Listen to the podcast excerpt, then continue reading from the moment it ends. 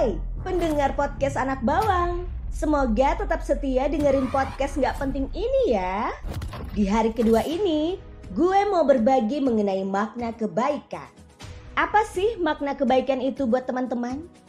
Barusan gue nanya sama Miswa, Mai Iting bilang, makna kebaikan itu saling berbagi tanpa ngelihat status dan tanpa ngelihat apa pun. Terus kata anak gadis gue, saat gue tanya via WhatsApp, maklum kami beda provinsi. si gadis bilang, kebaikan adalah suatu hal yang baik. Singkat sih, tapi emang yang namanya kebaikan pasti hal yang baik-baik. Walau terkadang kebaikan akan dilupakan. Hmm, tetaplah kamu jadi orang yang baik. Berbuatlah baik, karena kamu memang baik. Kalau mantan dilupain itu udah biasa. Tapi kalau kebaikan orang lain kita lupain, waduh, asli itu mah kacau. Ups, sorry. Jangan hanya kebaikan diri sendiri aja yang diingat. Malah hal itu nggak harus diingat. Biar jadi urusan sama Tuhan. Dari pemahaman gue pribadi yang sering gue omongin ke teman-teman gue, kalau manusia itu dilahirkan dengan dua sifat, yaitu baik dan buruk. Buruk bisa masuk dalam hal jahat atau kurang baik. Dari dua sifat ini, lo pada mau pilih yang mana yang mengiringin kehidupan lo selama di dunia ini? Ingat ya, kagak ada manusia yang sempurna, termasuk nabi, guru spiritual, atau bahkan malaikat. Maaf banget, karena yang sempurna itu sang pencipta, yaitu Tuhan Allah. Makanya gue bilang kalau manusia punya dua sifat, yaitu baik dan buruk. Kalau lo milih baik, mau diapain juga, bahkan dicaci dan dijauhkan alias kagak pernah dianggap sekalipun diri lo walaupun baik, lo bakalan tetap jadi orang baik. Karena sifat buruk atau jahat dalam diri lo mungkin cuma 10 sampai 30% doang.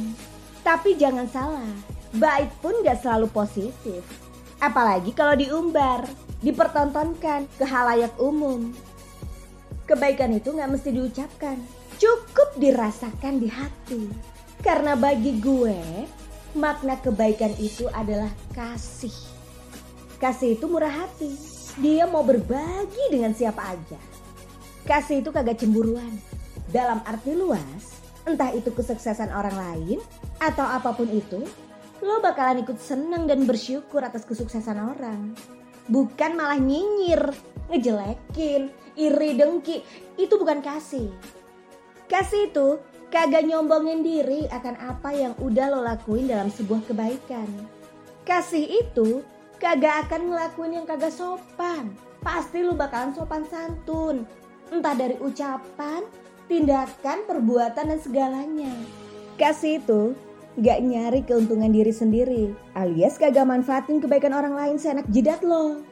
Kasih itu kagak bakalan emosional, apalagi mendam kebencian alias nyimpan salah orang. Kasih bukan kayak gitu. Kasih itu memaafkan.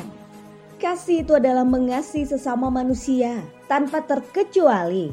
Tanpa peduli agama lo apa, suku lo apa, ras lo apa, keyakinan lo apa.